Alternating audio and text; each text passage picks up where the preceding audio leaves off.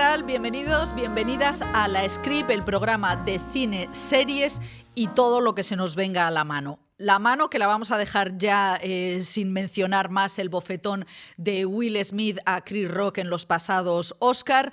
Eh, en realidad, bueno, pues ya habéis oído todo y de, todo el mundo. Estropeó la gala, estropeó su carrera y lo único positivo de este afer es que ha abierto la necesidad del taller para la desconstrucción de la masculinidad tóxica, que por cierto es el tema de fondo de la gran ganadora de la noche, que fue fue El poder del perro, a pesar de que el caramelito llamado Coda se llevara el premio a mejor película. Vamos con las recomendaciones de la semana, lo que tenéis que ver este fin de semana. Vamos a empezar con This Is que es eh, esta, esta serie mm, que podéis ver en Amazon Prime. Es su última temporada, esta familia con tres niños.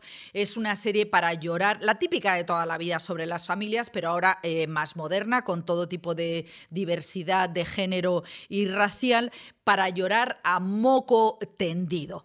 Bueno, seguimos con un género completamente diferente que es la docuserie, de Netflix 800 mm, metros, que es eh, la reconstrucción de los atentados de las Ramblas de Barcelona a cargo de Nacho Carretero y eh, de León Siminiani. Los dos, eh, bueno, pues ya sabéis su historial, las niñas de Alcácer, Fariña, em, un, un documental, una serie documental muy desagradable, muy potente, en la que desmonta la construcción y la manipulación de esos chavales tan jóvenes de ese atentado tan, tan trágico que apuntaba tan alto como la Torre Eiffel o la Sagrada Familia y se quedó en un atropello salvaje y mortal.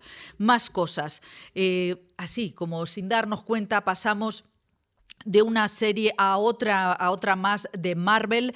Eh, Oscar Isaac estrena Caballero Luna, está en Disney Plus y es una, tiene una cosa nueva, ¿no? Y es un, eh, para ser un, héroe Marvel, eh, es un personaje con múltiple, con personalidad múltiple, con un problema de sueño, que el tío no sabe si va o viene en la vigilia y en el sueño. A mí reconozco que me pasa lo mismo, pero sin tanto peligro, solamente que soy un tostón para propios y extraños. Es interesante ver eh, Oscar Isaac, eh, que le hemos visto desde Ágora, eh, la película de los, de los Cohen, también el año más violento, Star Wars, en, en, el contador de cartas. La verdad es que es un tío que es capaz de hacerlo todo, ganar mucha pasta y no es como Clint Eastwood que hacía dos personajes con sombrero y sin sombrero.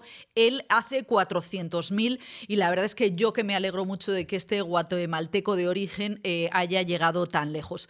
Otra, otra, serie, esta ya es de descerebre puro, es Super Shonda, es la segunda temporada de los Bridgerton. Eh, Inglaterra, siglo XIX, todo mucho lujo, un sexo, pues el típico sexo de anatomía de Grey y con la, en fin, con la novedad eh, de meter a mm, afroamericanos negros en estas eh, mansiones que evidentemente en esa época los estarían eh, colgándolos en el jardín por haberse portado mal, por tocar el pastel de las señoras. a mí me parece muy perturbador, estamos de acuerdo Manu March y yo, en que es muy perturbador que metan a, estos personajes negros en esta época de colonialismo que para igual igualándolos, porque en realidad lo que está haciendo es dar un mensaje eh, confuso, ¿no? Porque esto, como la ficción es representación, hay quien se puede pensar que, que reescribir esta historia es exonerar a, las, a los colonialistas de no ya del maltrato, sino directamente del, genocidio. Eh, prefiero ¿Quién es Ana? La serie de la timadora millennial de Shonda que este batiburrillo pop que hace de los ricos y los negros. Eh, como estamos hablando de batiburrillos y de un poco de timarnos, que es lo que hace mucho eh, Shonda Rhimes, vamos a terminar hablando de Generación Hustle, que es un documental de HBO Max sobre casos diferentes de la generación millennial, su obsesión por lo material, casos reales de, de timos, ¿no? De timos sobre todo vinculados a, las redes sociales y a Internet, que bueno, a uno le hacen pensar, joder, ¿qué, nos pasa? ¿no? ¿Qué os pasa, chavales, que estáis entrando, que vais a acabar todos en la cárcel eh, con esta obsesión de, compraros un, yate, ¿no? El gustazo ese de estrenar. También, hablando de timadores, tenemos eh, los timadores, el timador de Tinder, también es eh, otra de Netflix que dan ganas, parece que nos estamos ofreciendo a todos y a todas la posibilidad de timar y ahí volvemos a las pantallas. Película para ver este fin de semana. Espero que toda la semana pasada vierais Cámara Café, que lo ha petado. Bueno, pues esta semana hay que ver eh, Canallas de Daniel, de Daniel Guzmán, que es una película sobre un amiguete suyo que no voy a decir yo tanto que es un timador, sino un canalla y que francamente casi le cuesta la vida a Daniel. Con él vamos a hablar pero antes vamos a hablar con una mujer que es todo corazón, todo verdad y que no ha timado a nadie en su vida, que es Lucía Littmayer, que viene a presentar su nueva novela. Os lo habíamos dicho, en la script hablamos de cine, series y todo lo que nos dé la gana. Así que empezamos con canallas, que nadie se mueva porque esto es la script. Estamos en la script hablando de timadores, canallas, eh, canallas de poca monta, eh, gente que se atreve y nos acompaña Daniel Guzmán. Hola, ¿qué tal, Daniel? Hola, María, ¿qué tal? Bueno, muchísimas gracias por estar aquí. No, muchísimas gracias por invitarme más el día de hoy. El día de hoy porque el día 1, o sea, mañana se estrena Canallas, que es mm. tu segunda, tu segundo largo. Eh, gente que se atreve, tú que te atreves, tú que vienes con esta camisa que, tu jefa de prensa, Débora Palomo, dice que ya está bien de usar esta camisa. ¿Cómo estás? Pues estoy eh, muy nervioso, eh, te voy a ser muy sincero, con mucha sensibilidad y, joder, con proyectos tan largos, pues como muy vulnerable, la verdad. Pero no sé, me siento es que después de siete años es como que estás como un flan, o sea, no pierdes la, la ilusión y la emoción, pero también los nervios y, y el agobio de... bueno, es que tú siempre te lanzas a, situaciones eh, mm. que, uno sufre contigo. Estabas diciéndome también que, claro, yo estaba preguntando, ¿a cambio de nada hace cuánto tiempo era? Hace siete años, fue en el 15. Sí. Pero fue hace 17 en realidad. 17, sí. En realidad han sido como 17 años dos películas. Empecé a caminar y tardé 10 años en hacerla y esta empecé hace siete años y la acabo de terminar hace muy poquito. Bueno, sí, justamente para, para, Málaga. Bueno, es otra vez una historia eh, medio en la calle, medio real, cruzándose. Bueno, hay, el protagonista es Joaquín González, eh, que es un, es un, no es actor profesional. ¿Quién es Joaquín González? Que es este canalla eh, que protagoniza la película contigo y con Luis Tosar. Pues buena pregunta. Pues es, un personaje eh, de los muchos personajes que están a nuestro alrededor que a veces genera una, una mentira para soportar su realidad y para soportar, eh, para soportar su vida. Es un tipo que, que cree que es un gran empresario eh, que de hecho lleva toda la vida diciendo que va a ser rico, pero sigue viviendo con su madre, en, casa de su madre, y es alguien que tiene que ver mucho con la idiosincrasia y la picaresca y esa España que tenemos, ¿no? de gente que intenta sobrevivir, ¿no? es una peli que habla de, de de una gran parte de la población que intenta día a día salir adelante con sentido del humor y, a veces utilizando la, mentira como herramienta de supervivencia, ¿no? O sea, la mentira como, como estructura para, para sobrevivir, eso me parece maravilloso. Pero tú físicamente, ¿dónde encuentras a Joaquín? Pues yo le conozco hace, cuando yo tenía 14 años, en una discoteca. Él tenía el pelo rizado rubio como Bisbal, imagínate. Y ya vi que era un personaje. Solo estuve. Yo es que tengo cierto imán para los personajes. No sé qué hago, pero siempre atraigo personajes peculiares. Y, vi que tenía unas características que generaba comedia, que te reías en todo momento. O sea, Daniel, 14 años, era consciente de que Joaquín generaba comedia. Bueno. ¿Y, tú ya eras consciente? Bueno, y esto, bueno, esto lo vas a ver en la hora, pero yo, bueno, yo creo que lo intuyo. Yo llevo grabando a Joaquín, sin que él lo sepa, 25 eh, años. Yo tengo más de 300 y pico horas grabando a Joaquín su vida sobre la verdad, sobre la mentira eh, y, sobre un personaje que, tiene mucho que ver con nosotros, que genera una comedia que no te puedes imaginar. Entonces decidí hacer una adaptación de la... Bueno, me pasó también un poco con una camionada, que yo creo que es lo, lo, más complicado, hacer una adaptación de la, de la realidad, llevarla a la ficción, para que no sea anecdótico, para que tenga una línea argumental y para, y para crear desde la verdad, desde la credibilidad, algo que transforme en la pantalla eh, la historia que cuentas. Y eh, también metes a la familia de Joaquín. Sí, porque ya que me arregaba, pues me arregaba del todo, ¿no? O sea, ya que intentaba hacer algo como diferente y único. O sea, Esther, la madre de Joaquín en la película. Es su madre. Es su madre. Brenda, su hija. Brenda, su hija. Chema es su hermano. Y, y, ¿Y su casa es su casa. Y su casa es su casa, sí. Yo rodé a cambio nada en mi casa y esto tenía que rodarlo en Orcasitas. Eh, y, y Poppy es otro personaje real Poppy, lo... o sea, el señor que, es, que se enamora de su madre. Sí. Eh, Jacinto, Jacinto. Es, es, también real. Es real, lo que pasa es que yo lo adapto. Es un tipo muy especial, muy peculiar, que va con una moto hecha a escala, de, como él, como él es pequeñito. bajito, como es Hay pequeñito. muchos enanos en tu película. Mucho, sí, sí, y encima con megáfonos, vestidos de torero, con un trasfondo y social eh, muy berlanguiano, ¿no?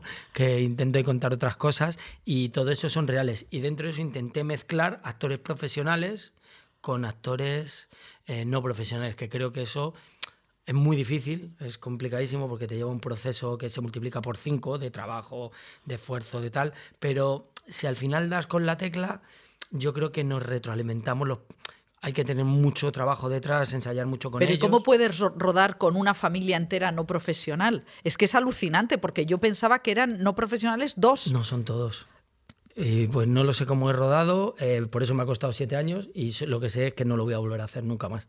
Eh, no pero si más. no menos lo creemos, que No, rodaste con tu abuela. lo- ya, ya, pero lo de mi abuela, pero aquí quise hacer un reto mayor y lo de mi abuela y Miguel Herrán y el niño ya estaba más o menos, era muy difícil, pero aquí ya se me ha ido un poco la cabeza, ya no voy a volver. ¿De verdad? No, ya no quiero más. No, no, no. ¿Pero y qué vas a hacer ahora? ¿Ya vas a hacer unas Eh, oposiciones? Pues no, ahora quiero respirar, no sé si me voy a dedicar a, a hacer zapatos o a la hortaliza, no, no sé lo que voy a hacer, pero, pero no quiero hacer más cine. Ahora ya no puedo más.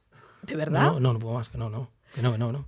Que no, que no, que no. Que, eh, mira, yo he estado un año y medio encerrado en una habitación con dos monitores y con tres montadores, que los pobres no han aguantado el año entero, el año y medio, cuando una peli se tiene que montar en cuatro meses. He hecho una postproducción que mi técnico de sonido ya tiraba los cascos y decía, pero ¿por qué has cogido a gente no profesional la que me estás liando? Todo se multiplica por cinco. Pero también es verdad que con él se multiplica por cinco las risas. O sea que...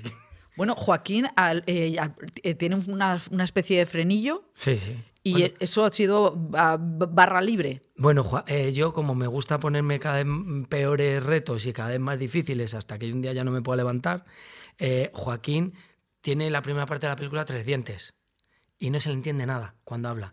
Yo, yo también decía, no, No, no, o sea, se le escapa el, el aire por los lados y no se le entiende nada. Y dije, pero lo vamos a complicar más, le voy a poner una dentadura postiza porque la imagen es muy importante en el mundo en el que estamos.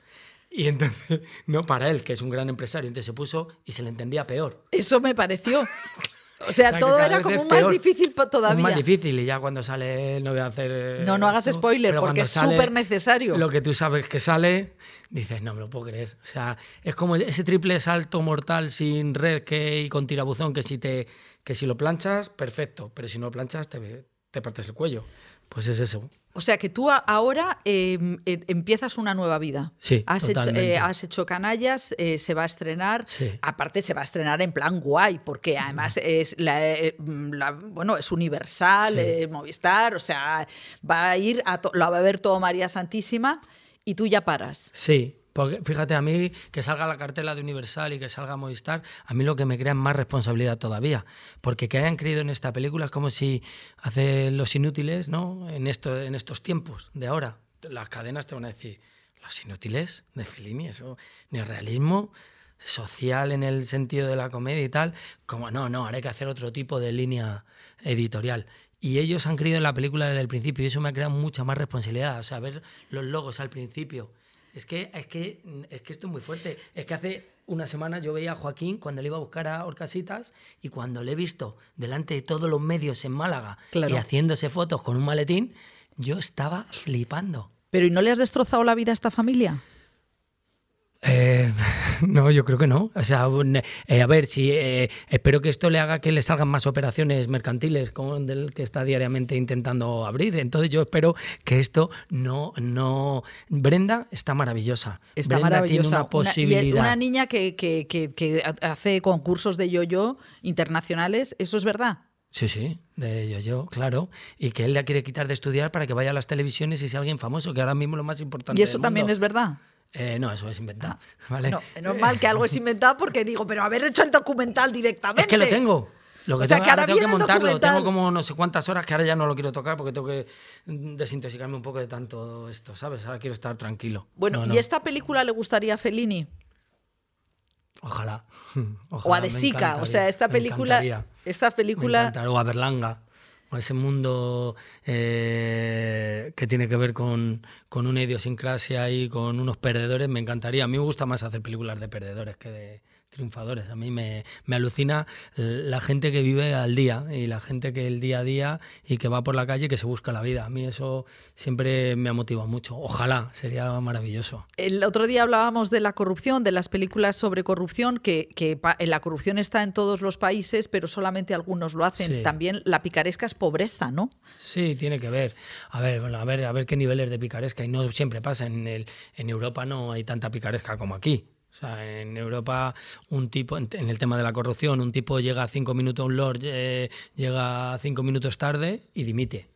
Otro tiene, le están pagando eh, el teléfono, el, el partido y dimite. Sí, o las tesis doctorales. O sea, en Japón se hacen el harakiri directamente. Aquí, a ver, que aquí el nivel de corrupción llega a unos niveles que al, que al final se normaliza, que es lo peor de todo. Pero, y tu película no se puede leer como es, es, un, es un beso, ¿no? A esa clase obrera que está, que, que no tiene oportunidades, que porque no han heredado están siempre. eh, no, no es un beso y una invitación a la picaresca a no pagues nunca nada, intenta, o, o es un Robin Hood. Bueno, en- no, no, a mí no me gusta moralizar, a mí me gusta diseccionar y que cada el público decida lo que quiere.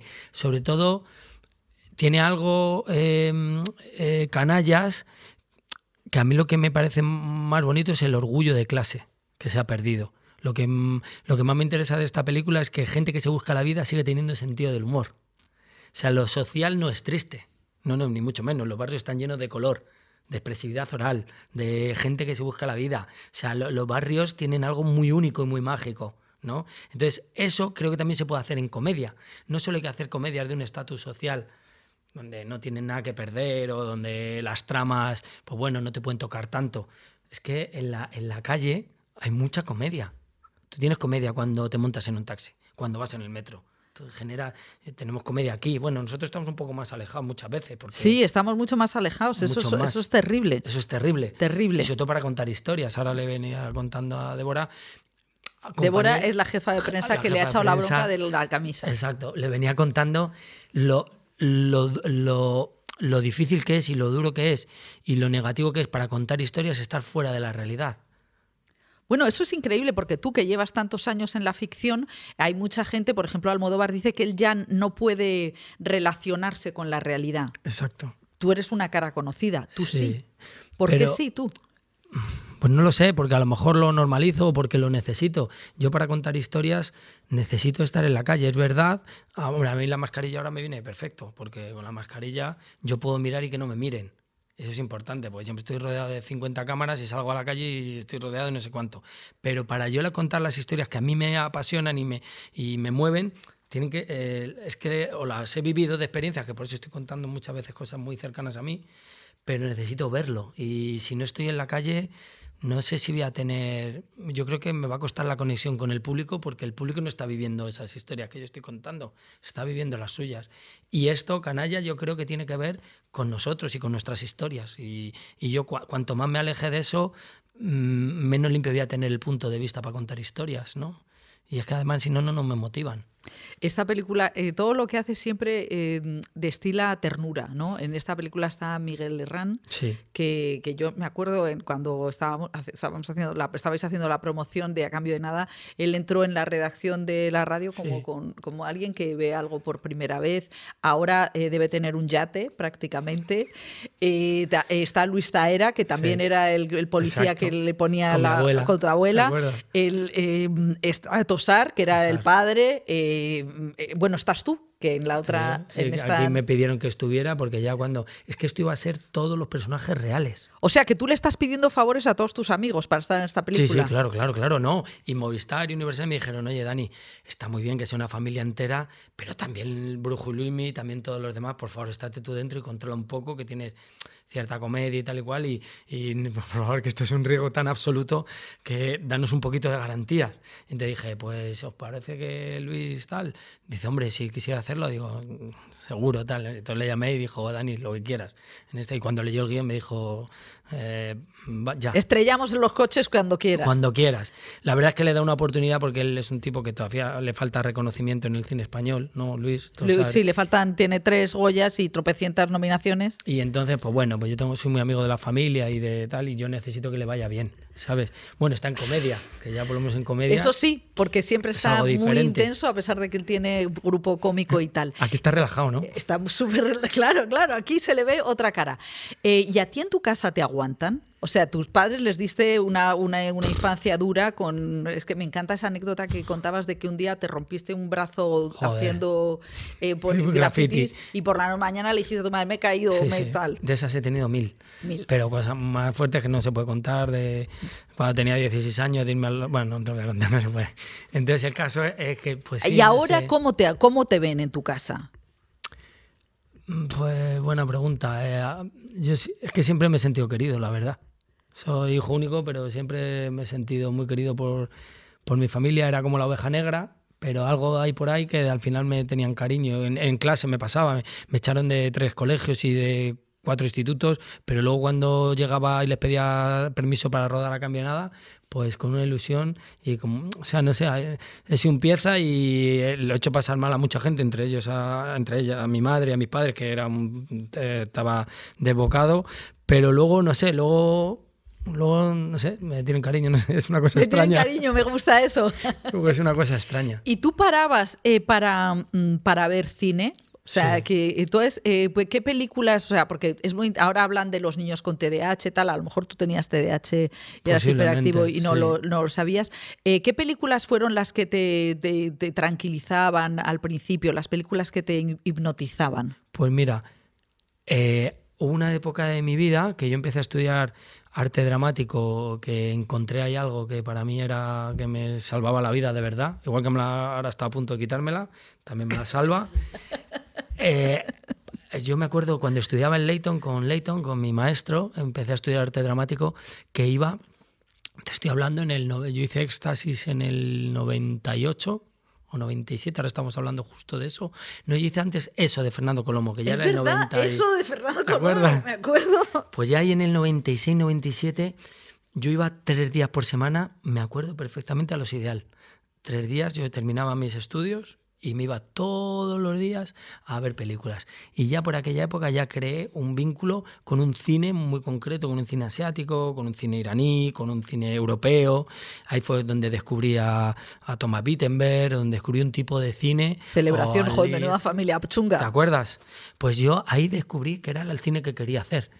O sea, yo quería hacer el cine que hacía Haneke, que hacía Bontrier, que hacía eh, Thomas Wittenberg, que hacía Lee, el eh, Coreda. eh, y, y ahí yo, eso me transformó. Yo la veía solo, además, las películas. Y luego iba de madrugada una vez a la semana, o sea, por un sábado. Cuando había cine de madrugada, ¿os acordáis? A la una. de la noche, que era una, que era la hora. Y yo las veía y a mí ese, ese cine me transformó la vida. Y dije, quiero hacer, quiero dirigir, quiero hacer, contar historias. ¿Y cuál fue la primera película que viste solo en el cine? O sea, una pérdida de la virginidad solo, Ah, sin tus padres. No sé si fue una que vi solo, o sea, vi las que me traumatizó, me llevaba a mi padre, que eran de miedo, que salía con pesadillas. ¿Ah, sí? ¿Qué Sí, sí, películas eh, eran? Viernes 13, yo me metía debajo de la butaca, tenía cinco años o seis años, lo que fuera. ¡Joder, tu padre, qué padre pieza! Pero claro, también me llevaban a ver ET y entonces salía y volaba con la bici. O sea, saltaba para ver si volaba. O sea, es una- lo del cine es, un- es impresionante. Pero hay una película que ahora me viene a la cabeza de lo que me estás preguntando. No sé si fue la primera que vi solo, pero sí es una de las que vi solo que me transformó, que se llamaba Carácter, con K. Que es de. mm, Ahora no me va a venir el nombre. De un Larry, tipo. dinos. Sí, di- dinos, por favor. me eh, carácter me suena, pero Eh, se me ha carácter. olvidado. Eh, Impresionante, es una película europea que ahora te voy a decir el nombre que me va a venir rápido, porque me viene. eh, eh, porque me viene Thomas Wittenberg otra vez y Von Trier del sello Dogma y tal, y tiene que ver con el sello Dogma, y esa película me transformó. Bueno, tú eres muy dogma porque tú metes en esta película Canallas, que es muy kinky, metes mucha, mucha música como el dogma, que es mucho Julio Iglesias en el, exactamente, mucho en, dentro de, del coche. Em, bueno, cuando luego nos digan lo de carácter. Mike Bandier, Mike Bandier. No la he visto. Tienes que ver esa película, dos horas y pico. Yo estaba ahí, además le vi en los ideal justo, y estaba solo a, la, una de la madrugada y yo, o sea, lloraba en la butaca, me quedé viendo los créditos, que antes encendían las luces después de los créditos. Y me quedaba así y me tuvieron que echar y dije, es que no me puedo mover. Bueno, eh, siguen haciéndolo. Yo he, escuchado al leño y al final se han encendido las luces en tu película. ¿Sí? Claro. Eso no me gusta, ¿eh? No, pues al final. ¿Eso lo han hecho? Sí. Está bien que me lo digas. Eso no puede pasar. Pero no, es increíble porque ahora te sale el, chulo. Vamos a ver. No, eso no puede pasar en el cine. No, bueno, han acabado. estaba yo sola ya. Yo me acuerdo. Ay, sí. Yo me acuerdo de ver Submarino, ver La pianista en los, en los Princesa, irme 45 minutos andando yo solo hasta Moncloa, hasta no sé dónde, que no podía ni. Iba con otra persona y no podíamos ni hablar. De, de la emoción. Sí, sí, a mí submarino. La, pianista también. Y la pianista me pegó. Es de, me Y ahora mismo, tú, a tus años, eh, aparte de sufrir a chorros por el cine, ¿qué, películas ves? O sea, ¿cuál es tu rutina de ver? Porque ¿sabes qué nos pasa? Que muchas veces hacemos entrevistas y hay gente que dice no voy al cine, ni veo series, ni veo nada. Esa es la pena, que a mí el cine me está quitando de la vida, me está quitando tiempo de la vida, es verdad. O sea, yo cuando hago este tipo de proyectos, este tipo de proyectos, necesitaremos una semana para contarte todo lo que ha sido, para que entiendas un poco. Entonces, a mí me quita parte de la vida, me quita relaciones, me quita ver a mis amigos, me quita ver a mi familia y me quita ver cine. O sea, yo eh, puede que, bueno, ahora con lo de la pandemia más, pero antes de la pandemia llevaría como dos años sin salir. Eh, a nivel social. O sea, es una cosa. Entonces también me quita de ver cine, pero hay cosas como, por ejemplo, yo qué sé. O sea, de los Oscar que has visto. De los Oscars no he visto nada, porque ha sido todo no lo que me ha pillado. Ah, ni el poder del no, no he podido en el poder del perro, no he podido ver la de Wes Anderson, que tengo unas ganas locas de verla, quiero ver Belfast, quiero ver... Bueno, de hecho, eh, eh, yo me estaba acordando, eh, mientras veía tu película, me estaba acordando de la de, de la de Thomas... ah, pensaba que era la de Paul Thomas Anderson. Paul Thomas Anderson, sí, la de, que te he dicho. Wes Anderson. Wes Anderson. La de French... sí, Paul Thomas Anderson. Es que me, he mezclado también con otra ronda de Thomas Wittenberg. Esa, por ejemplo, sí la he visto en pantalla grande, voy yo al cine, siempre voy al cine. O sea, siempre sigues yendo al cine. Siempre. ¿Y series ves o no? Series, la última que vi fue el superhéroe americano. O sea que. y también vi Falcon Crest, la última. Ah, pues esa debía tener yo 15 años, o sea que imagínate. También vi más. Pero bueno. Vi Enredos. eh, vi V. No ve, no ve series. No, todavía. O sea, bueno, vi. No, vi Chernobyl. Ah. Eso me necesitaba ver eso. Eh, vi, ¿qué más he visto? Vi eh, Vinil, de, sí, sí. Me, gustó muchísimo. Eh, ¿Qué más he visto? No he visto mucho más. Chernobyl bueno, bueno Chernobyl como lo último me parece, me parece, además fíjate, está súper de actualidad Ucrania. Ya ves. Que eso, eso me parece el... Sí. Bueno, ha habido una película que he visto en, que necesitaba, eh, claro, esto es una comedia, eh, tiene cosas muy, elementos mm, que para mí que hacen un tipo de cine muy concreto y tal, y necesité, necesité volver, volver a ver Interestelar. Ah, sí, ¿por qué? No te a mí no es un género que me guste, pero Interestelar me emociona. No te pega así. No me pega nada. Pero necesitaba verla y una noche la vi, me puse a llorar otra vez, necesitaba como separarme un poco de esto, de canallas, que no podía más, y digo, ¿qué me pongo a ver ahora? Y de repente dijo, voy a volver a ver Interestelar. Bueno, pues a Christopher Nolan le encantaría que, alguien tan sensible como tú... Eh, no, no, me alucina. O sea, yo hay un tipo de cine que sí que tengo... No, a ver, no te voy a decir capacidad, pero que me, puedo acercar más a él. Pero a Interestelar yo no sé hacerlo. Hombre. Eso no... Pero ni, ni, ni Chernobyl, te diría. O sea, me parece de tal brillantez y tal maravilla. O sea, el cine que te hablo de Thomas Witten, de Corea, de Sí, que de son más, Harley, de más intimistas. todo eso, o sea, lo podemos hacer ya si quieres. Tenemos un texto y nos ponemos. Hombre, pondrás, te pondrás tú. Yo... No, no, no, nos ponemos. No, no, no. Sí, sí, sí. Me encanta porque tú lo que te pasa en realidad eres eh, comercial, eres un comercial súper sufridor, pero tú eres un gran comercial. Pero es que me lo creo. Y tú no has pensado en, porque ahora que ya hemos decidido que vas a dejar el cine, porque lo vas a dejar, ¿qué vas a hacer con tu vida? O sea, ya, eh, ¿qué vacío deja la ansiedad? Como la canción de, Sabina. Eh, empezamos la vida. Pues mira. Una raya de mm, tabula rasa. Vale, pues primero voy a descansar. Voy a respirar. Me apetece mucho caminar. ¿Solo? De momento solo, sí, sí. Me apetece mucho ir al, estar en el campo. Me apetece mucho, tengo gallinas, me apetece sacar a las gallinas. No me lo creo. ¿Que tienes gallinas dónde? Pues en mi casa. Tengo gallinas porque vivo en el campo, vivo fuera de Madrid y de hecho eh, he perdido tres porque las ha matado un zorro tal, bueno, el otro día, dentro de todo ese estrés, yo eso te lo conté, ¿no? ¿No te conté eso de las gallinas? Cuéntanoslo, no solo a Débora, que veo que Débora, además, tu jefa de prensa, es tu Es que pensaba que te lo había contado. A alguien se lo he contado. lo de las gallinas. Yo quiero tener ovejas, pero cuéntame. Gallinas es el descubrimiento del siglo. Son cariñosas, son, eh, eh, son, tienen sentido del humor. Sí, sí, son mucho más limpias de lo que tú crees. Eh, tienen, son graciosas, porque lo son en sí, y, y, no, es como un perro que siempre te va a dar cariño, ellos te lo dan si te lo ganas. Pero vamos a ver, ¿cuántas gallinas tienes? Tenía cinco, ahora me quedan dos. Pero vamos a ver, que valen 12 euros, puedes comprarte gallinas. Ya, pero es que es una. No me, da pena hasta comerme los huevos. fíjate, tengo tal relación con ellas que me da pena. Entonces, Pero dos gallinas y tienen nombre, claro. Sí, sí. Antes tenía, ahora, ahora queda Lupita y Blanquita. Antes estaba Azúcar. bueno, bueno, te voy a contar Lupita y Blanquita. Algo para que te preocupes. Eh, yo iba el otro día a la sala de mezclas que posiblemente ahora estaba con toda la, estaba con toda la pospo a la vez, 20 horas sin dormir en las mezclas, luego eh, los créditos, luego la pospo no sé qué, luego la calificación, luego tal, porque todo ha pasado así, tiene que pasar como por mí. Llegaba un momento que yo iba con el coche y empecé a oír las gallinas en el maletero. No me... Te lo juro. ¿Pero se te metieron dentro del maletero? Que no, que no, no, que era mi cabeza. Que ahí me di cuenta que tenía un problema. Dije, no hagan más películas de este tipo. No, no, iba a pensar, y oía las gallinas. Y llamé a unos colegas. Bueno, eso, bueno, ahora acabo de mandarle la foto a Mónica que le he mandado. Otro día, saliendo de casa, hasta la hora y pico no me di cuenta que iba en zapatillas de andar por casa. Pero si eso es como la película de Ciar Boyaín. ¿Ah, sí? Claro, la de Te doy mis ojos que sale, eh, claro, la, sale Laia Marul en, zapatillas. Pues mira, pues eso a mí me ha pasado real. ¿Sabes? Ya no lo voy a poner, poner una peli, ya ha salido. No, eso ya ha salido. Era muy dramático, pero ya ha salido. También salió otra cosa. Eh, uno de los títulos de esta película había tres títulos. Uno era Joaquín González, el prota, otro era Parásitos y otro era Canallas. Y tú, claro, cuando pegas el pelotazo parásito, digo, espero que no la vea nadie. Joder.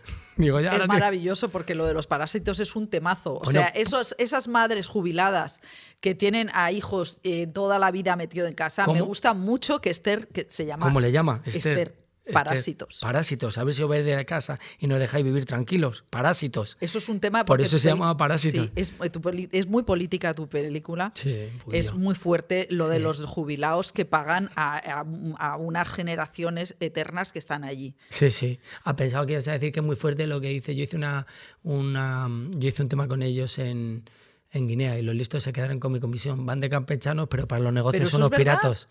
Pero ¿cómo hacer, Joaquín, un negocio con la Casa Real? Ah, bueno, yo no qué sé, me estás diciendo que todo es. O sea, no ha hecho, pero ha estado en Guinea, Joaquín. ¿Por qué va a estar en Guinea si no ha salido de casitas? ¿Por qué va a estar en Guinea? Pero ¿y de qué vive ahora mismo Joaquín? Pues eso nos preguntamos todos. ¿Pero tú le has pagado por esta película? No, te voy a contar. Yo le iba a pagar un dinero, pero por no estudiar le he pagado la mitad.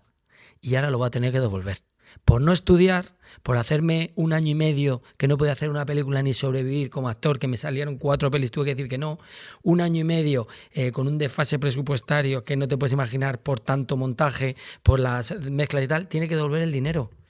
Y es más, si le dan un premio, tiene que salir a decir... Lo vendo. Exacto, tiene que decir... ¿El, Goya Revelación lo va a tener que vender? ¿Este? Claro. Este hace una copia, pide una copia en, el, en la academia. Este pide una copia en la academia y lo mete en. Bueno, eso lo hizo eh, Juanma, ¿no? Pero te voy a decir Juanma una cosa. hizo, ¿no? Tú eres, el problema del- de la entrevista de hoy es que tú no eres el entrevistado ideal, es Joaquín. Es que es Joaquín, pero yo lo he dicho, que yo no tengo que ir a ningún lado. Bueno, también es verdad que Joaquín y yo somos el dúo sacapuntas. Yo creo que deberíamos empezar a hacer una tournée por España. Porque como yo sé todo de su vida y él sabe todo de la ¿Y mía. bolos? ¿Por qué no? O sea, vamos a ver, eh, Blanquita Sí. Y Lupita. Joder, estaría buenísimo. Vale, entonces, eh, ahora vas a dejar el cine y vas a empezar, un, es para sacar Hostia, algún sería titular de esta entrevista. O sea, básicamente, o sea, eh, Aparte del de escuchaba gallinas en el coche, o sea, aparte de eso, ¿quieren más? no, bueno, el futuro, o sea, Dúo los cómico. pro- próximos proyectos. O sea, dúo cómico. Próximamente en su, en su centro comercial. Joaquín y yo con una furgoneta a hacer bolos sin texto, improvisado y poniendo a las dos gallinas en el escenario. Eso, eso es lo que tú me estás proponiendo. Exactamente, pero tú no te das cuenta que eso sería pasta de verdad. Sería pasta verdad, pero es que yo no sé qué hago que la pasta verdad nunca. No, no eh, yo es que quiero estar tranquilo. O sea, no quiero ver a Joaquín un tiempo. Quiero estar tranquilo y que, que nos veamos fuera de esto, fuera de todo esto. Porque es que, es que no, es que me hace reír luego y me gana. No puede ser. Pero bueno, eh, vamos a dejarlo aquí porque yo me parece que esto se nos ha ido de las manos. Sí, Eh, sí. Ya no. Bueno, te- yo creo que te va a ir fenomenal. Sí, Sí, yo creo que te va a ir fenomenal. También creo que te viene bien descansar, Sí. que compres más gallinas. sí, eso sobre todo. Porque es mucha responsabilidad para Lupita y Blanquita, porque no viven mucho las gallinas. Entonces tampoco puede ser que te cojas una de Bueno, viven siete años, ¿eh? Siete años puede pasar de todo. No Pues- te creas. a ti para la siguiente película. Joder, es verdad. Pero si hemos dicho que no voy a hacer más. No me. No me Bueno, pero algo de algo tendrás que vivir. Eh, déjame que De piense de, bolos. qué. Déjame que, déjame que piense de qué. Mira, ojalá vaya bien la peli, de eso de verdad, pues, aunque eso sea por todos los años y por, por lo diferente que es y por una serie de cosas, porque hay mucho metido ahí emocionalmente y tal, y ojalá conecte con, una, con esa España que a mí me mola. Y, Me ha gustado mucho lo de eh, la España, los barrios son alegres. Hombre, es verdad. Sí. Ojalá conecte con eso y son canallas. El canalla tiene algo bueno también, ¿no? Entonces, ojalá funcione y si funciona bien, pues me alegraré mucho. Y si no, pues ya nos dedicaremos a otra cosa. Me parece maravilloso. Bueno, te, iba a te- te- te cuento un secreto. claro. Yo me preguntaban, ¿y si la peli funciona mal? Y yo decía, ¿qué, qué problema hay por un fracaso? Si los fracasos te hacen mucho más humanos, ¿no? Te hacen mucho más humano, te hacen más empático. eh, el, el triunfo al final es muy efímero, pero el fracaso te, te hace una arruga, ¿no? Más. Entonces está de puta madre. Pero yo decía, esto es lo que pienso intelectualmente, pero me he pasado 20 minutos escuchando si os reíais. Ah, sí, en la sala. He ido un momento a la proyección a ver qué tal estaba el audio y cuando he vuelto he oído alguna risa y ya me he quedado un rato ahí. Como un niño pequeño escuchando a ver si os reíais. Pero qué tarao, qué te estás, tarao. te estás tarando. Sí, sí, no estoy fatal. Por eso será mejor que deje este oficio cuanto antes. Y bueno, pues eh, no, no, no vayas al cine, seguro que la, la película va a ir muy bien, pero no hagas eso. ¿Sabes cuál es el problema? Como vaya al cine y me guste algo y me transforme, ya quiero hacer otra. Pues nada, dentro de siete años otra vez, Vamos a ver qué pasa. o un poquito antes. Un poquito antes. a para ver si algo. Bueno, Daniel Guzmán, siempre es un placer hablar contigo porque eres maravilloso, eres totalmente imprevisible. Eh, lo- Me, he intentado tener filtro, pero no, Sí, no lo Sí, consigo. eres maravilloso. Yo creo que te va a ir fenomenal en Canallas, en Canallas de Show, Sí. eh, de Movie y todo. Vale, pues muchas Y gracias, María. nosotros seguimos con la script con más cine de Canallas. Gracias. Muchas gracias. Chao. En la script hoy estamos hablando de timadores, sinvergüenzas, canallas, caraduras y eh, como tenemos este problema con la, con la coherencia, hemos invitado a Lucía Littmayer, que es todo lo contrario. Ella dice siempre la verdad. Lucía Littmayer, muchas gracias por venir Gracias a vosotros. a este dislate. Me encanta porque pensaba que me habías invitado por cara dura y me gustaba mucho la idea. Hombre, no, yo creo que no eres nada caradura. No, no, no. ¿Tú eres caradura? Yo creo que no. ¿Has robado en Zara? No. Bueno, es que eh, eh, Lucía, que ya os digo que no tiene nada que ver con lo que estábamos hablando antes, viene a presentar Cauterio, que te vamos a preguntar de Cauterio, pero luego también de todo lo que nos dé la gana. Por supuesto. Y es una novela, Ujú. es tu primera novela. Sí, es mi primera no- novela total. Sí, sí, tengo algo medio ficcionado antes, pero esta es la primera novela total. Sí, sí, sí. Bueno, eh, como tú eres una celebridad tal, porque me han dicho compañeros que no das entrevistas a todos los programas. Eh, bueno, la verdad es que eso se encarga la editorial. Venga, pero- venga, venga, sí, venga. Sí, de verdad. Pero O sea, que no vas al hormiguero. De momento no. No, la verdad es que no voy a ir al hormiguero. No te voy a No vas a ir al hormiguero. no creo Bueno. que me llamen tampoco, ¿eh? Ah, no sé. Bueno, no no, sé. Alguna feminazi podrían llevar de vez en cuando.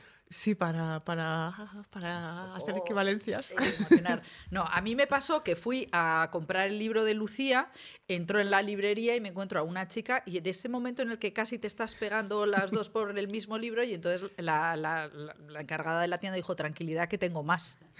Qué bien. O sea que, que, bueno, ha sido un súper éxito tu libro Cauterio. Sí, la verdad es que está siendo. eh, es muy impactante porque te das cuenta cu- cuando, cuando tú, te pasas, es- escribes un libro, tardas dos, tres años, ¿no? Estás sola escribiéndolo, es la historia que tú quieres contar y no sabes qué va a pasar luego cuando lo lanzas al mundo.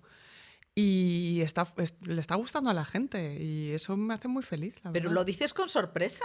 Claro, es que, eh, insisto, es un trabajo muy solitario. Tú nunca sabes qué va a pasar. Nunca sabes. Bueno, este. em, es- es- bueno, Lucía Leitmayer, ya sabéis que es la, la mitad de Deforme Semanal con eh, Isabel Calderón. eh, y es- esta novela está. so- Cada capítulo es un capítulo eh, de 2014. Un personaje de un perso- una mujer de 33 años en Barcelona que se va a Madrid en 2014. eh, y, y Débora Moody, que era una colona eh, inglesa que se va a Massachusetts en, en el siglo XVII. Y, em, y a mí, bueno, claro, el, tronco, o sea, el hilo conductor es la in- insignificancia de las mujeres y me da mucha rabia porque ahora mismo tú estás diciendo, bueno, no sabía si iba a ir bien este libro. Ya, ya, tienes razón. Es, es- puede ser. Hay, hay algo de humildad extrema. eh, siempre, no, no digo en mí, sino en las mujeres que hacemos cosas a veces que cuesta creértelo, porque no sé. No sé si siempre dicen síndrome de la impostora, no sé si es eso, si es la vida, los palos que te da, no lo sé. No, a mí me ha parecido eh, realmente impresionante como cuatro siglos después esa sensación de insignificancia, ¿no? De eres solo una mujer, que, que hay un momento en el que lo dice eh, Débora Moody, eh, está aquí con nosotras. O sea, el decir, anda, están saliendo bien las cosas.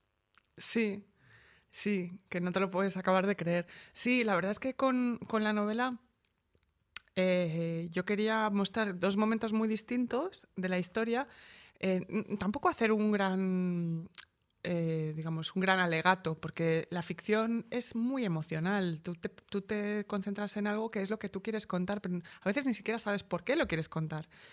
Pero sí, estas dos mujeres tienen en común la idea de desarraigo, ¿no? A las dos las sacan de su hábitat y las ponen en otro sitio, por voluntad propia, Mm.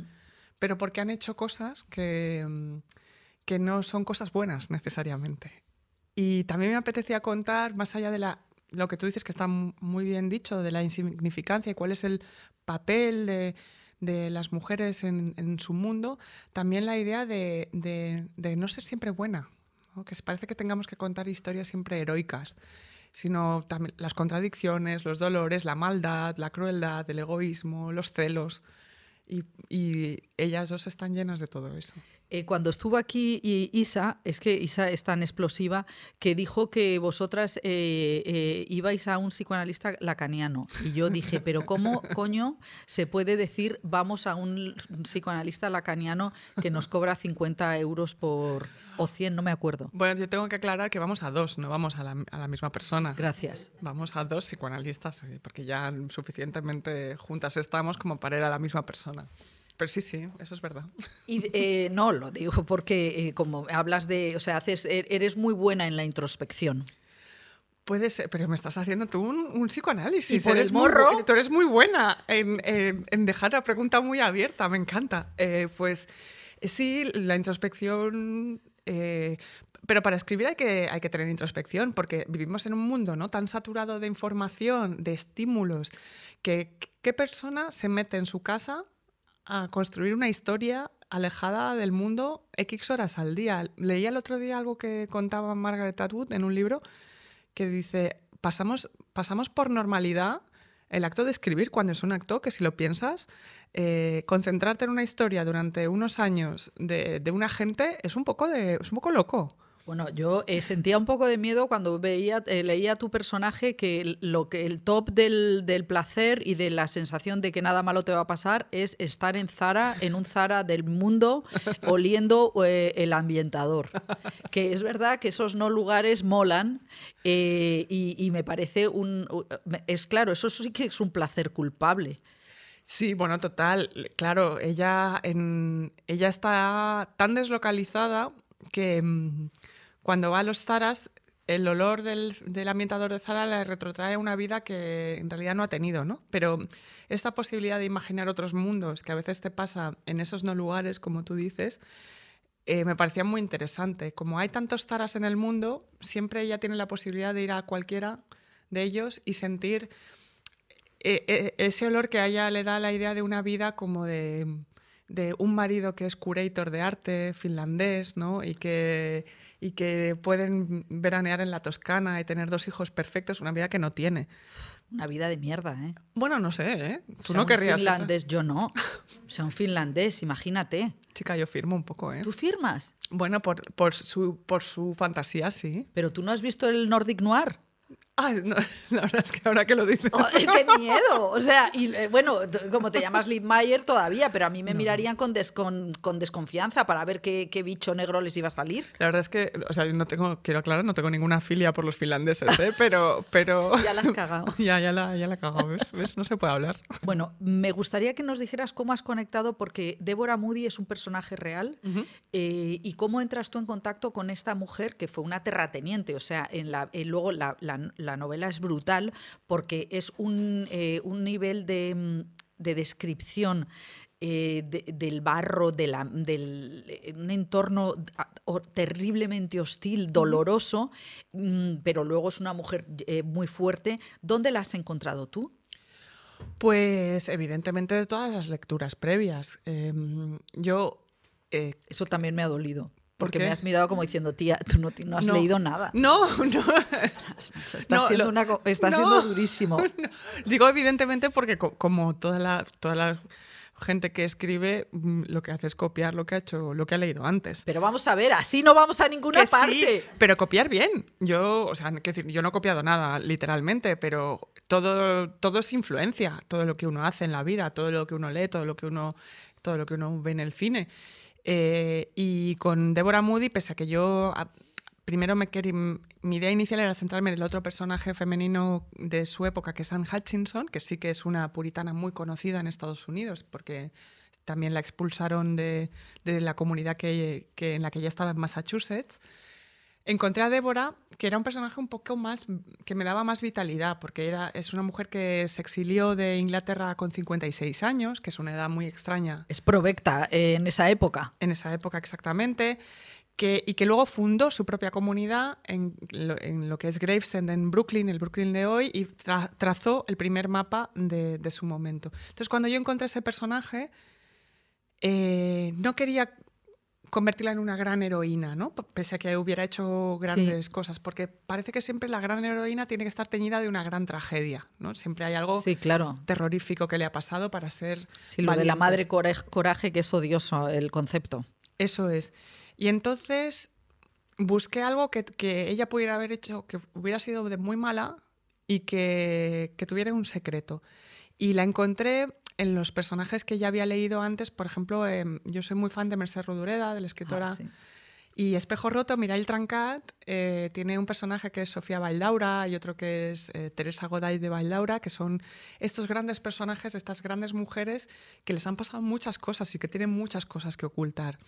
Y para mí tenía algo de eso, ella, la saqué de ahí. ¿Y tú crees que, que, eh, a nosotras o mujeres del siglo XXI de cualquier edad, porque eh, eh, es- esa, esa, el- la idea del amor, eh, aunque no esté en, en el, en el presente, es una presión, sigue siendo una presión, el amor romántico o la ausencia de él? Sin duda, el amor es... Estamos socializadas para que el amor sea lo más importante en nuestra vida. Eso es como lo de la comida, lo has dicho y he pensado inmediatamente en la comida. Estamos socializados en comer claro. y en beber y en y fumar. Y en todo, en todo eso. Y el amor, cuando tú, mm, o sea, ¿qué es lo que primero te distancia de, de hablar de, de cosas en la adolescencia, el amor, el gustar, el ser deseada, el desear tú también. Es lo primero, que no es algo malo, es lo que es.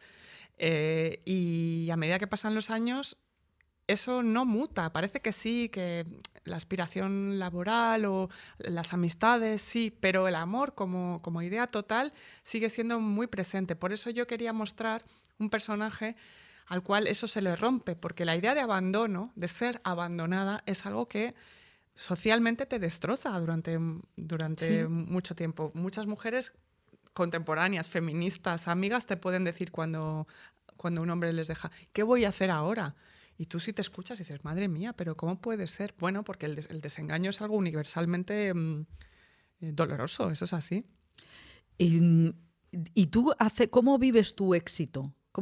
Es verdad, o sea, yo creo que, tienes, eh, que, eres una mujer muy inteligente, con mucha, eh, mucho talento, que es una palabra que odio, pero lo creo. Te agradezco muchísimo. Y, y sin embargo parece que estás como en la, tu actitud en la vida es como si te extrañara. Como decir, está pasando? Bueno, es que ¿sabes lo que pasa, eh, María? Que a mí esto me está pasando, no me está pasando con 25 años. Yo, quiero decir, yo he sido periodista cultural, precaria, eh, he tenido muchísimos trabajos muy diferentes, he hecho gestión cultural, he sido traductora y de repente... Mm, estar en esta posición para mí es, extraño y me parece bien que sea extraño. No, no, me, no, sé si me apetece acostumbrarme. O sea, no eres como un crío de élite que llega y saca pecho. no, no soy como un crío de élite. Si nos vamos a quedar con algo, quedémonos con eso. bueno, me parece un buen titular. No soy un crío de élite. No soy un crío de élite. Pero bueno, es verdad que, que, vosotras, que Isabel y tú estáis teniendo muchísimo éxito, mm. que petáis las... Eh, yo no he podido ir a, vuestras, eh, a, vuestros, a vuestros mm, shows. Pues al próximo te vienes. Sí, porque eh, realmente me da corte eh, llamar y decir, oye, voy por el morro. Pues mira, hablando de humildad y de sorpresa, ¿podrías pedir entradas tranquilamente, mujer? Pues voy a pedirlas, voy a hacer un acto ahí de empoderamiento porque me da siempre vergüenza pedir entradas, pero voy a pedir entradas para deforme, eh, deforme semanal. porque claro, veo que, hay mucha, muchísima gente que hace podcast en directo, que, que, lo peta brutalmente y en cambio antes hablábamos de la cautela vuestra de que siempre que lo hacéis vais mm, con, con una, una, cautela total. Entonces, ¿tú no te imaginas que eso pueda ser... Em, bueno, la semana pasada hablábamos de Cámara Café, que es como un, también un concepto que, que, se pasó a película. Eh, ¿Tú no, no, verías, tú te ves como personaje eh, novelable de ah. ficción? Pues no, no, lo sé. O sea, nunca me habían hecho esta pregunta, me parece. Pues hija, de forma semanal de movie está clarísimo. De, movie, ah, me encanta. Pues como personaje de ficción, si alguien me interpreta. Eh, no, joder, tendrías que ser tú. No, yo esas cosas, fíjate que me cuestan mucho. Porque yo a mí me gusta, lo, me gusta lo que hacemos, me gusta estar en la radio, me gusta, por supuesto, me he acostumbrado a salir al escenario, pero yo no soy una persona que, que viene de ese ámbito ni ni, ni lo pensé en la vida. Eh, pero. Y me lo paso muy bien, pero yo no necesito que se haga una película. O sea, si se hace bien y hay una propuesta interesante, me encantaría que, que se hiciera, pero, pero no es una aspiración que yo tengo. ¿eh? ¿O una webserie? Es que ya, insisto, hemos tenido propuestas de cosas, eh, pero nosotras somos muy, las cosas las hacemos muy paso a paso. Para, hay que hacer las cosas muy tranquila y muy segura. Pero es que eres súper noventera. Total, yo, pero es que yo soy adolescente de los 90. Claro. claro. Se nota que te criaste sin móvil. Sí. ¿Y cómo te criaste? Eh, Lucía Lidmayer de adolescente, ¿qué veía? ¿Qué veía? ¿O solamente leías? No, no, yo veía la tele, iba, iba muchísimo al cine. Pues que veía, eh, bueno, me, encantaba, me encantaba la serie Es mi vida, My So Called Life. Sí. O sea, yo vi esa serie y dije, bueno, eh, es, lo, es, es, la adolescencia que, mm, de mi generación. Claro. ¿Sabes? Donde los adolescentes no son quarterbacks y, y cheerleaders, sino que beben, van a conciertos, fuman a escondidas en el baño. Eso, mm, por fin vi una ficción que me parecía Interesante. Bueno, y descubrí a Jared Leto, que, fíjate, ahora está haciendo Gucci's y cosas. Pero... Ahora está engordando y adelgazando sin final. Va a venir dentro de poco, no nos va a dar entrevista, no sé si a vosotras. Ah, nosotros no, no la hemos pedido, pero vamos, Jared Leto me parecería una locura. Pues sí, la verdad es que sería una locura. Y ahora, ¿qué, qué régimen? eh, es que nosotros en la script también intentamos eh, que mm, pedir recomendaciones, ¿no? Porque en este mar, eh, Celia, Celia Montalbán siempre me está regañando porque no veo el mainstream de las series. Ajá. Entonces, dice, "Se no- todo vamos viejo. Con, conmigo. Porque soy de, yo era adolescente en los 80. Claro. O sea, imagínate. Entonces, claro, para mí que las cosas vayan tres semanas des- después, pues me, da- me da exactamente igual. Claro. Entonces, al parecer, todo el mundo está hablando de una serie que se llama eh, ¿Quién es Ana? Fíjate, es que yo soy un poco que tampoco me entero mucho de, o sea, de lo que de lo que se ve en el momento, yo lo veo después. Exactamente. Isabel ¿No ves, Celia? No pasa nada. Pero le- le- me pasa que la gente me pregunta cosas. Me pasó con Euforia, que Isa me estuvo insistiendo en que viera Euforia, ver Euforia, y la vi, eh, la vi hace un mes, me vi las dos temporadas seguidas y me encantó. Pero en el momento pensaba, ay, adolescentes, yo qué sé, yo ya tengo una edad para ver estas cosas y todo el mundo Se va mete pintado. muchísimo, macho. ¿Eh? Es durísima, ¿no? Es dura, es- pero es buena. Sí. Es muy buena. Pero así como de lo que se acaba de estrenar, no te puedo decir cosas así muy... Ahora mismo estoy viendo la de la serie de Andy Warhol, de los diarios. Oye, es, es último grito. Sí, De eso íbamos a hablar la semana que viene. Fíjate cómo voy yo de retrasada. Pero bueno, yo es que prefiero ver películas nuevas, Claro. ¿sabes? Entonces, claro, pero estoy un poco en contra ¿eh? de, de- de esta serie ahora mismo. O sea, es que me pasa con Ryan Murphy que es que siempre te descafeína todo. yo odio a Ryan Murphy. Es que cuando vi la de, la de, la de Halston, que tiene un documental espectacular, el documental es una maravilla. Y Halston, la serie, es, pero ¿por qué habéis puesto a pobre Iwan McGregor a hacer esto? Que es que es como... una- es como el cuéntame, es el tío que hace el cuéntame de Estados Unidos. No nos interesa Ryan Murphy y ya está, no pasa nada. Y a tomar por culo, Ya Ryan. Vale. Eh, ostras. No, bueno, entonces, ¿qué estás viendo? ¿Estás viendo Warhol y qué te está Sí. pareciendo? No me está gustando mucho, o sea, tampoco me parece mala, porque está todo el mundo ahí, ha hecho, ha pillado a todos los que estuvieron, que eso me parece bien, que si vas a hacer una serie documental, pues realmente salgan todas las personas que, que vivieron ese momento. Pero eh, me parece que es un personaje con una gran profundidad y se está metiendo mucho en la cosa sentimental, que está bien porque nadie la había contado, pero que es una persona que es muy interesante artísticamente y, y quién es y qué hizo.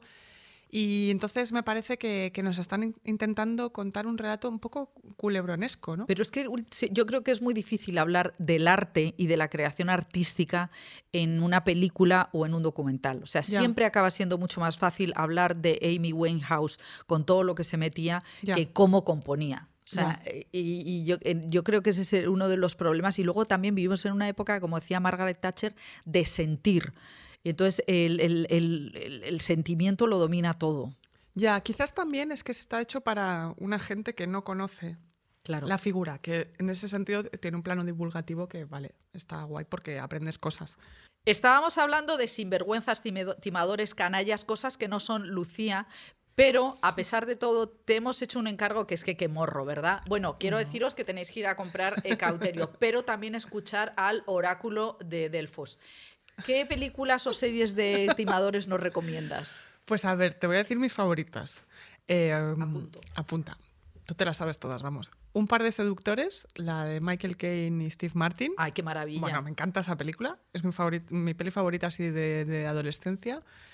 Em, Los timadores, creo que es la de Angélica Houston, John Ah, Cusack. También. Me flipa esa De- peli. sí, yo creo que era eh, Stephen Fry. Stephen Fry no, que es el eh, Stephen, eh, bueno, es el director que se llama Stephen y que es el de mm, la lavandería, pero bueno. Claro, pues yo creo que Los sí, sí, sí. Luego Luna de papel, me encanta, que es la de Bogdanovich, ¿no? Ah. Sí. Sí, sí, me gusta mucho. Eh, que es la historia que es padre e hija, bueno, súper bonita. ¿Y qué más, qué más? Me gustó bastante el contador de cartas, la que... Así, que- Ah, la última de Paul Schrader, Sí. que con 80.000 años sigue haciendo películas, no sé yo cómo los seguros las, los- la- le aseguran todavía, ¿no? Con Oscar Isaac, no, es que a Billy Wilder había el drama de que no le, llegó un momento en el que no le, as- no le aseguraban, Claro, eh, porque hizo un par de mierdas al final, pero... claro, la de Sherlock Holmes. Claro, pero bueno, eh, está Oscar Isaac, que es maravilloso. Es total. es- bueno, a mí esa- la peli me gustó, me Sí. pareció interesante Mete para. ¿eh? Cruza la guerra de Irak y el trauma Ahí sí es. de Abu Ghraib, está bien. Sí, está guay. Y luego el, una que es de David Mamet, que creo que se llama juego de cartas. Ah, la casa de, House of Cards, yo creo que era. Creo que sí, que es con Joe Manteña, me parece. sí, esa esa era, era de los 90. Sí, me encantó esa peli. Y si la vuelves a ver, el personaje de ella es súper interesante, súper feminista. No sé si era Linda Fiorentino. No, no, no, no, ¿No? Es una actriz que no me acuerdo cómo se llama. Una actriz rubia Yo me con acuerdo pinta de que era nórdica. de House of Cards, pero no sé cómo se llama ah, en español. Sí. Eh, hay una cosa, Lucía, que nosotros hacemos redes, ¿no? O sea, Sí. ya a, a pesar de mi edad, tenemos que hacer redes y me dicen, tienes que hacer eres". preguntas. No, mira, que el hecho de seguir trabajando es un puto milagro, pero Ya. mira. Oye, no, firme. Nos ha venido fenomenal el Me Too porque ha habido como... ¿No notas tú que una mayor credibilidad? Bueno, lo que noto es que no desaparecemos a- al cumplir cierta edad, que parecía que a partir de cierta edad ya no No existes. digas cierta edad. Cierta edad suena fatal. ¿A partir de cuántos años? Yo creo que a partir de los cuarenta y pico cuesta ver mujeres en- dando la cara en antena, en, los, en cualquier sitio. Sí, yo creo que lo del espacio público es mi guerra y, y me parece importante, aunque haya que hacer cebos para redes. Por ejemplo, Vamos este allá. cebo es cojonudo. ¿Queréis ir a comprar cauterio de anagrama de Lucía? mm, ¿Cómo se pronuncia tu apellido? Se pronuncia Lichtmaer. Madre mía, pues chica, yo. pues, pues, y si digo Lucía Lidmayer, ¿está bien? No, no está bien, pero tú haz lo que quieras. Vamos a ver, y, a ti- y tú de pequeña decías eh, Lucía Lidmayer. Claro, porque es mi apellido. ¿Pero quién te ha enseñado a ti ese apellido? pues mi familia. Vamos a ver, eh, todos los argentinos te, eh, te venís de Europa. Eso es verdad. Entonces- bueno, no, hay, hay argentinos autóctonos. Bueno, muy pocos, porque pocos, se los pocos. Se los cargaron a todos, con sí, todo, El, eh, todo el amor hacia Argentina. No, no, si no voy a yo a defender nada de Claro, eso. o a la colonia española, que era una mierda. O sea, que es... eh, ¿Puedes decir otra vez? Lichtmaer. Bueno, pues eh, yo creo que con este cebo ya tenéis suficiente para ver la entrevista eh, de Lucía Ligmayer en la script y comprar su libro y escuchar sus eh, recomendaciones de cine y de series. Muchísimas gracias, Lucía. Gracias a vosotras. Adiós, gracias.